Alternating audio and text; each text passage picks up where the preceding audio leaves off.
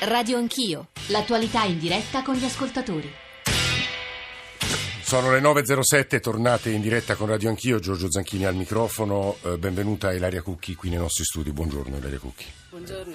E benvenuto a Carlo Bonini, inviato di Repubblica, autore di un libro che ha raccontato anche la complicatissima vicenda giudiziaria legata alla morte di Stefano Cucchi eh, l'ottobre di più di sette anni fa, eh, 2000 e, e devo dire anticipando anche quelli che sarebbero stati gli esiti che abbiamo visto ieri, cioè la chiusura della cosiddetta inchiesta eh, bis che adesso apre un processo con delle accuse molto gravi per omicidio preterintenzionale nei confronti di tre carabinieri, poi ci stanno anche altre accuse, ma insomma cercheremo di essere più dettagliati, più chiari, più equanimi possibili stamani, così come diamo il benvenuto qui. Buongiorno Bonini, benvenuto. Ciao, buongiorno. buongiorno e benvenuto anche a Fabio Anselmo, eh, avvocato che ha seguito questa vicenda sin dall'inizio, l'ha, l'ha quasi abbracciata dal punto di vista eh, anche umano oltre che, che, giuridico e credo che anche per lei ieri sia stata una giornata importante e noi tra poco ricostruiremo i capitoli anche qui in maniera molto sintetica della vicenda giudiziaria fino a ieri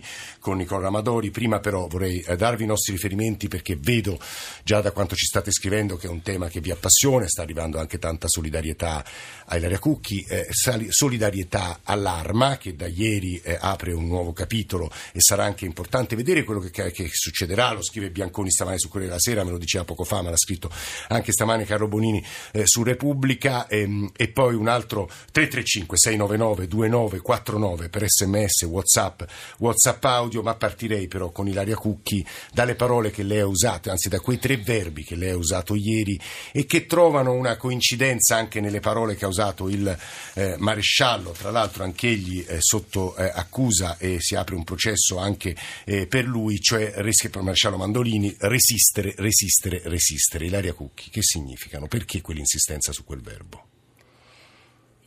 Mio fratello è morto sette anni e tre mesi fa.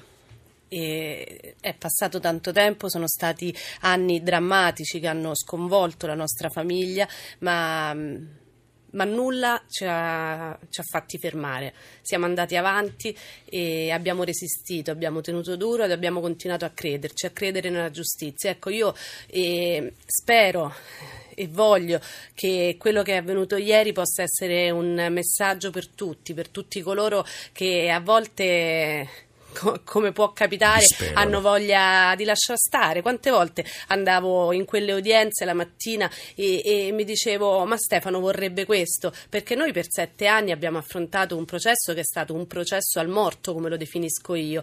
Ma, ma ieri si è aperto un nuovo capitolo. Ieri, per la prima volta, dopo oltre sette anni, è entrata nella nostra drammatica vicenda la verità, in una parola: omicidio. Lei ha fatto riferimento ad un post, a un post e lei ha detto del maresciallo Mandolini.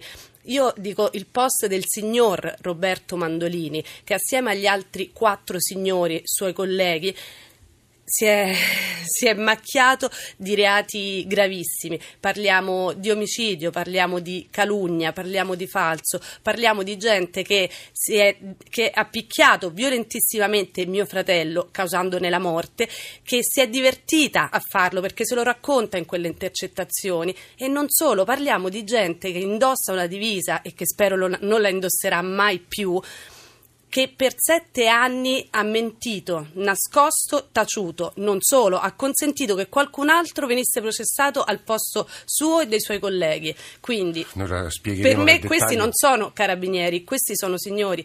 E quello che io mi aspetto in questo momento, dal momento che lo Stato sono io, non loro. Io sono una cittadina e da cittadina io mi aspetto un chiaro segnale. Allora, visto che in quel post si fa riferimento, riferendosi a queste indagini, a queste questa inchiesta un chiaro attacco all'arma non è un chiaro attacco all'arma, signori, attenzione. Io ho profondo rispetto nell'arma dei carabinieri. È un attacco a cinque cittadini che si sono macchiati, e, e neanche attacco, perché non è un attacco, si chiama giustizia a casa mia, nei confronti di cinque cittadini, cittadini che si sono macchiati di reati gravissimi. Quello che io da cittadina mi aspetto in questo momento e l'appello che rivolgo al generale del 7 è che l'arma dei carabinieri si costituisca e a fianco alla famiglia Cucchi nei contro quelle cinque persone che hanno infangato la divisa che indossano. Ilaria Cucchi comprensibilmente usa tutti i verbi all'indicativo, al passato, eh, ora si apre il processo che ovviamente dovrà dimostrare quello che ieri eh, nell'accusa la Procura di Roma porterà in aula. Eh, noi abbiamo cercato il maresciallo Mandolini, ci ha detto che non poteva intervenire, parlare stamane perché aveva bisogno dell'autorizzazione dell'arma, ma sarà con noi uno degli avvocati che difendono un altro dei carabinieri. Post su Facebook. E a, a questo proposito, prima di, eh, de, di dare, aiutare gli ascoltatori ricostruendo tutta la vicenda giudiziaria di questi sette anni e tre mesi, come diceva Dario Cucchi, volevo chiedere a Carlo Bonini, ecco, a questo punto si apre una questione eh, anche per l'arma dei carabinieri, complicata. Sì, credo che sia tutto sommato sia è il vero tema a questo punto, trascorsi sette anni, direi che la conclusione indagine della Procura di Roma apre in modo fragoroso eh, questa, questa, questione per due motivi, lo scrivo, lo scrivo stamattina anche su, sul mio giornale. Eh, diciamo, che il maresciallo Mandolini, al netto ovviamente dei processi che certo. si apriranno, abbia mentito è un fatto documentato. Eh, ci sono stati dei processi di merito e in quei processi di merito il maresciallo Mandolini ha raccontato il falso. Questo diciamo, non, non, è un dato diciamo, dubitabile. Si discuterà giuridicamente se quella falsa testimonianza no, è o meno una calunnia. Dico perché alcuni ascoltatori stanno dicendo ma eh, state diffamando in diretta a Radio No, 1. no, no, no, eh. ma non, non, io non sto diffamando nessuno, nel senso che se questi ascoltatori avranno la pazienza o hanno la pazienza di leggere atti pubblici processuali in cui ci sono le trascrizioni delle udienze in, in, corte, in corte, di assise, eh, vedranno che il maresciallo Mandolini ha raccontato il falso. Ora poi si discuterà giuridicamente se falsa questa falsa testimonianza è una calunnia o meno, e quindi questo sarà materia del processo. Eh, la cosa diciamo, che mi colpisce, la questione che apre, è questa. Eh, ed è molto simile a quello che accadde a Genova nel G8 2001 per i fatti della Diaz. La calunnia è un reato odioso, odioso in sé, ma diventa un reato insopportabile se se ne rende responsabile un uomo che porta una divisa perché è un doppio abuso. Eh, si può mentire, si ha il diritto costituzionale di mentire per proteggere le proprie responsabilità, ma un uomo in divisa diciamo, un certo, c'è una soglia diciamo, invalicabile, che è quella appunto di non accusare innocenti sapendoli tali, e in questo caso, come dire, il silenzio, le menzogne dei carabinieri hanno consentito il processo a degli innocenti tali, perché sono stati dichiarati cioè, tali con sentenza passata di giudica gli agenti della polizia penitenziaria che ebbero in custodia Stefano Cucchi la mattina del 16 ottobre 2009, giorno in cui Stefano appare in tribunale per la convalida del, del suo arresto. Allora eh, la domanda è, quella che faceva anche Ilaria Cucchi, il comando generale dell'arma, rispetto all'appello un po' sgangherato eh, di Mandolini sul, nel post che di fa? ieri, che fa? Eh, giustamente Mandolini dice io ho bisogno dell'autorizzazione per, per parlare con... Ha parlato ieri a decine di migliaia di persone con quel post, chiamando diciamo, a raccolta l'arma e anche qui chiamando a raccolta l'arma contro il partito dell'antipolizia. È una cosa intollerabile. Questa è una roba diciamo, intollerabile. Ti, ti, fermo perché eh, gli ascoltatori hanno bisogno e ci chiedono anche una ricostruzione di quegli eventi dal 22 ottobre del 2009 a ieri. Nicola Ramadori ha cercato attraverso anche delle voci di eh, ricostruire quel percorso, anzi quello che è successo, quegli eventi. Radio Anch'io. E lui mettendosi la mano al fronte, scuotendo la testa, mi disse è successo un casino. I ragazzi hanno massacrato per botte un ragazzo. Il ragazzo è Stefano Cucchi e il suo nome lo detta verbale subito dopo il carabiniere Casamassima. È lui che nel maggio del 2015 decide di parlare di rivelare le confidenze ricevute dal superiore, il maresciallo Mandolini, ora indagato per calunnia e falso verbale di arresto. È grazie a queste ed altre testimonianze di militari che la procura di Pignatone riparte alla ricerca di una verità che si rincorre ormai da sette anni. È il 15 ottobre del 2009, infatti, quando Cucchi viene arrestato dai carabinieri per possesso di sostanze stupefacenti. Il giorno dopo viene processato per direttissima. Buongiorno, sono Cucchi Stefano, nato a Roma. Stefano si presenta in aula con ematomi al volto, ha difficoltà a camminare e parlare, è lui stesso a riferirlo al giudice. Scusi, riesco a parlare. L'arresto viene convalidato e viene fissato una nuova udienza. Le condizioni di salute di Cucchi, rinchiuso intanto nel carcere di Regina Celi, peggiorano. Il referto dell'ospedale Fate Bene Fratelli, dove il 32enne viene visitato, parla di lesioni ed ecchimosi a viso e gambe, fratture della mascella e della colonna vertebrale, emorragia alla vescica. Chiesto il ricovero, Stefano lo rifiuta e torna in carcere. Il giovane sta sempre più male. Muore all'ospedale Pertini il 22 ottobre. Ilaria Cucchi. Mio fratello non era uno zombo, almeno non lo era fino all'ultima volta che l'ho visto vivo, lo era certo quando l'ho visto sei giorni dopo, dopo essere stato inghiottito dal carcere, dopo che non c'era stata data mai nessuna notizia su di lui. A giudizio e... finiscono 12 persone, tra medici, infermieri e agenti di polizia penitenziaria. Il maxi processo si conclude con la condanna di quattro dottori del Pertini per omicidio colposo, uno per falso ideologico e l'assoluzione di infermieri e guardie penitenziarie. Alla lettura del dispositivo nell'aula bunker di Re Bibbia scoppia scoppia la rabbia di pubblico e familiari. Questo è un fallimento dello Stato, perché considerare che Stefano Cucchi è morto per colpa medica è un insulto alla sua memoria, è un insulto a questa famiglia che ha sopportato di tutto Secondo le motivazioni, Cucchi è morto per inanizione, cioè per malnutrizione, ma poi in appello la sentenza viene ribaltata, tutti gli imputati nel processo, compresi i medici, vengono assolti, il papà e la mamma di Stefano. Continueremo, continueremo assolutamente. Finché Stefano non avrà giustizia, noi non ci fermeremo mai. Mai, lo dobbiamo mai. a lui, lo dobbiamo a lui, lo dobbiamo a tanti altri ragazzi che sono incappati in questa sorte noi comunque andremo avanti sempre finché Stefano non avrà giustizia. A marzo del 2015 il processo approda in Cassazione. I giudici della Suprema Corte dispongono un appello bis per cinque medici del Pertini che l'estate scorsa vengono però di nuovo assolti perché il fatto non sussiste. Intanto la Procura di Roma ha già riaperto un fascicolo d'indagine. Sono le 9.19, adesso che succede? Avvocato Anselmo, l'avvocato della famiglia Cucchi. Eh, adesso ci sono 20 giorni di tempo per i difensori degli indagati per eh, proporre le loro osservazioni, difese fare richieste di eventuale supplemento istruttorio, decorsi i quali la Procura diciamo, astrattamente ha due possibilità, o chiedere l'archiviazione o, o chiedere il rinvio a giudizio.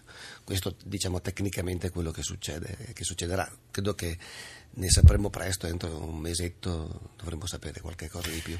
Le accuse sono omicidio preterintenzionale per i carabinieri di Bernardo, D'Alessandro e Tedesco, eh, di calunnia per il maresciallo Roberto Mandolini, che allora era comandante della stazione carabinieri Appia, quella eh, che nella notte tra il 15 e il 16 ottobre del 2009 aveva proceduto all'arresto, e i carabinieri Nicolardi e Tedesco. Per Mandolini e Tedesco anche il reato di falso verbale di arresto. Con noi c'è l'avvocato di Francesco Tedesco, che è Eugenio Pini, che salutiamo e ringraziamo per la sua presenza. Avvocato, buongiorno, eh, buongiorno e benvenuto. Buongiorno e grazie per, per l'invito. Ah, lei avrà sentito parte di quanto detto da Ilaria Cucchi, da Carlo Bonini, anche delle parole molto dure, molto severe, molto ferme. Lei, se non sbaglio, ieri tra le cose che ha detto c'è la seguente: è un'accusa non provabile in giudizio, avvocato. Guardi, lei eh, ha correttamente aperto su uno spunto che io intendo sottolineare, ovvero eh, da parte mia, da parte della difesa tedesco, non c'è nessuna mm, intenzione di ridurre la, uh, lo spirito e il concetto di, di sacerdotà della vita di Stefano Cucchi. Stefano Cucchi, come tutte le persone, eh, la vita di Stefano Cucchi è sacra. È sacro il diritto e la legittimazione dell'azione giudiziaria della famiglia Cucchi. Uh, non è messa in discussione la professionalità della Procura, del, del collega Anselmo, non è messa in discussione nulla, come noi chiediamo che non venga messa in discussione che la posizione attuale di, del carabiniere tedesco e dei colleghi non sia semplicemente ascrivibile a una presunzione di, di innocenza, di colpevolezza e quindi che sia eh, svolto serenamente questo processo. Il secondo passaggio eh, che eh, non può essere eh, diciamo, non evidenziato in questa fase è quello che ho anticipato ieri con una brevissima dichiarazione, che è quella che noi riteniamo essere diciamo, fondante nella, in quello che sarà probabilmente il, il processo. Uh, in particolare noi riteniamo come, come difesa che eh, la posizione dell'ufficio di procura, il 415 bis che è stato emesso dal, eh, dal sostituto Mussarò e dal procuratore Pignatone abbia eh, diciamo, aderito maggiormente a quella che è la tesi uh, medico-legale della, della, famiglia, eh, della famiglia Cucchi e abbia pretermesso addirittura quelle che erano le conclusioni a cui era giunto il collegio peritale che era stato nominato in sede di incidente probatorio. E i, i passaggi, perché poi alla fine, ripeto, eh, stiamo fermando sempre e cristallizzando nello sfondo quelli che sono i diritti di tutte le parti. Sì. E noi non possiamo non eh, dover accendere i riflettori su quelli che saranno poi i passaggi eh, decisionali del, eh, del, del, processo, ovvero se il fatto sussiste, se è stato commesso e se costituisce reato. E noi ci fermiamo sul primo, se il fatto sussiste o meno riteniamo, ma chiaramente in maniera diciamo, molto asciutta anche per, eh, diciamo, per, il luogo nel quale ci troviamo, che eh, non sia stata, ma e questo è un dato certo, che la causa della morte del, di Stefano Cucchi è una causa, causa, assolutamente incerta. E quindi la domanda, ma eh, non del giurista, di logica, ci si chiede come si possa ascrivere una responsabilità per un omicidio, per un reato gravissimo, quando noi non sappiamo per certo di che cosa è morto. Ovviamente, Avvocato, eh, una trasmissione radiofonica non è il luogo in cui, anche per un minimo di serietà, certo, no, lei ha fatto benissimo a essere cauto e, e, a introdurre queste premesse, non è certo questo il luogo in cui si fa un processo. Vorremmo solo fornire degli elementi di conoscenza a chi ci sta ascoltando. Non so se l'Avvocato Anselmo voleva aggiungere qualche cosa. Sì, io saluto Senza... intanto il collega Eugenio, che stimo e rispetto e, e che diciamo, mi onoro di avere di fronte in numerosi processi. Eh, devo dire che le parole di Eugenio sono assolutamente condivisibili, però noi dobbiamo, siamo una trasmissione di approfondimento. Ci sono delle intercettazioni telefoniche, nelle intercettazioni telefoniche gli imputati, confe- gli indagati, chiedo scusa, confessano. Confessano il pestaggio, poi discuteremo delle tesi medico-legali. Un dato oggettivo non contestabile è che Stefano era in palestra prima del suo arresto. E ha fatto tapirulan e ha fatto allenamento. Un dato oggettivo è che dopo cinque, anni, cinque giorni, giorni è morto è stato ritrovato in quelle terribili condizioni. Mi, eh, diciamo, l'osservazione sulla perizia in trona introdotta al collega non mi trova d'accordo. In trona è il perito al quale è stato affidato esatto, sulla perizia, perizia, sulla sì. perizia. Perché? Noi immediatamente dopo il deposito di quella perizia abbiamo dato un'interpretazione completamente diversa da quella che era stata data dai media, perché dobbiamo distinguere le considerazioni politico-giudiziarie da quelle tecnico-scientifiche. Aiutiamo allora, di nuovo gli ascoltatori perché lì il punto è quello del nesso causale. Ci sto, cioè, arrivando, eh, eh, ci sto arrivando.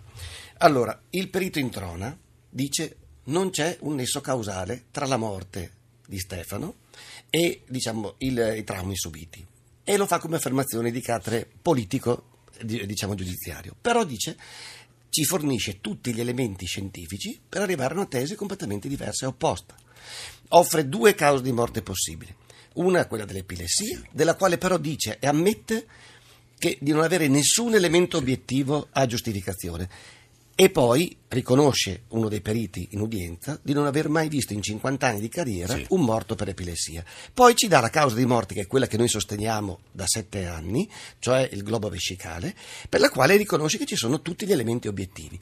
Ci dice, ma se quel globo vescicale che comunque è stato causato dalle fratture, che comunque sono state causate dai traumi, fosse stato vuotato dagli infermieri, non sarebbe morto Stefano, quindi non sono ascrivibili responsabilità in materia nesso causale. Questa è un'affermazione assolutamente sbagliata Poi, dal punto di vista questo, giuridico. Questo ovviamente, avvocato, lo vedremo in giudizio. C'è una posizione molto presente in chi ci sta scrivendo, che è riassunta anche da un WhatsApp che volevamo farvi ascoltare e sul quale immagino che Ilaria Cucchi vorrà dire qualcosa.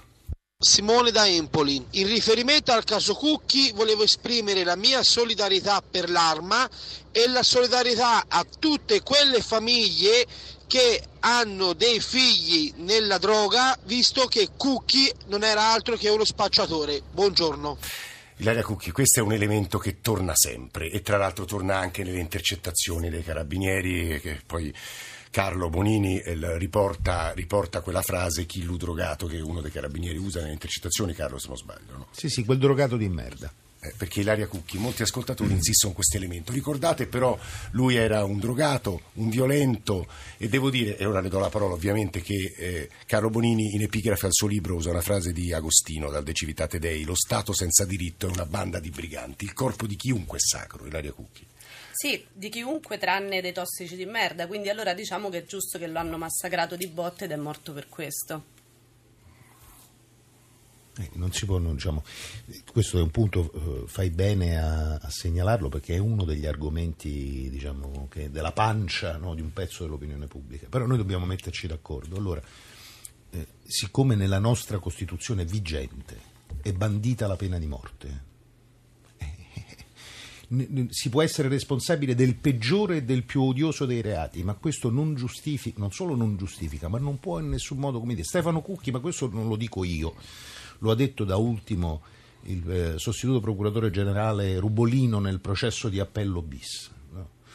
A Stefano Cucchi non è stato dato il diritto di difesa, non dato, diciamo così, non sono state date le garanzie che oggi hanno da ultimi i carabinieri indagati in questo procedimento. Stefano Cucchi è stato, diciamo, processato, condannato per direttissima, con esecuzione della sentenza sul posto. allora, se noi dobbiamo decidere se per una classe di cittadini, i tossici, i diversamente abili, eh, chi ha diciamo, eh, inclinazioni sessuali diverse dalla maggioranza, se per questa classe specifica di cittadini, possiamo chiamare cittadini di serie B, cittadini di serie C, eh, esiste un codice penale, un codice di procedura penale diverso. Quindi se il principio di uguaglianza di fronte alla legge conosce un'eccezione. Se noi decidiamo che questo è, allora però bisogna mettere mano alla Costituzione e possiamo anche diciamo, chiudere questo tipo di discussioni. Ma mi sembra che persino l'avvocato Pini, esatto. con grandissimo diciamo, equilibrio e civiltà, ci, sia, ci abbia ricordato questa mattina che diciamo, ci dobbiamo muovere, ci si deve muovere in, una, in un contesto di garanzie che è l'unico modo per provare a, ric- a ricucire questa, questa, ferita, che è una ferita aperta che non riguarda solo la famiglia Cucchi. No, no, no, no questo è il punto. Tra l'altro, eh, ora su questo torneremo con Ilaria Cucchi. No, eh, ora c'è il giornale radio, ma torniamo da lei, Ilaria Cucchi, fra pochissimo. 335 699 2949 per gli sms, whatsapp, radio anch'io, chiocciorai.it per i messaggi post elettronica, il giornale radio, poi torniamo anzitutto con la voce di Ilaria Cucchi.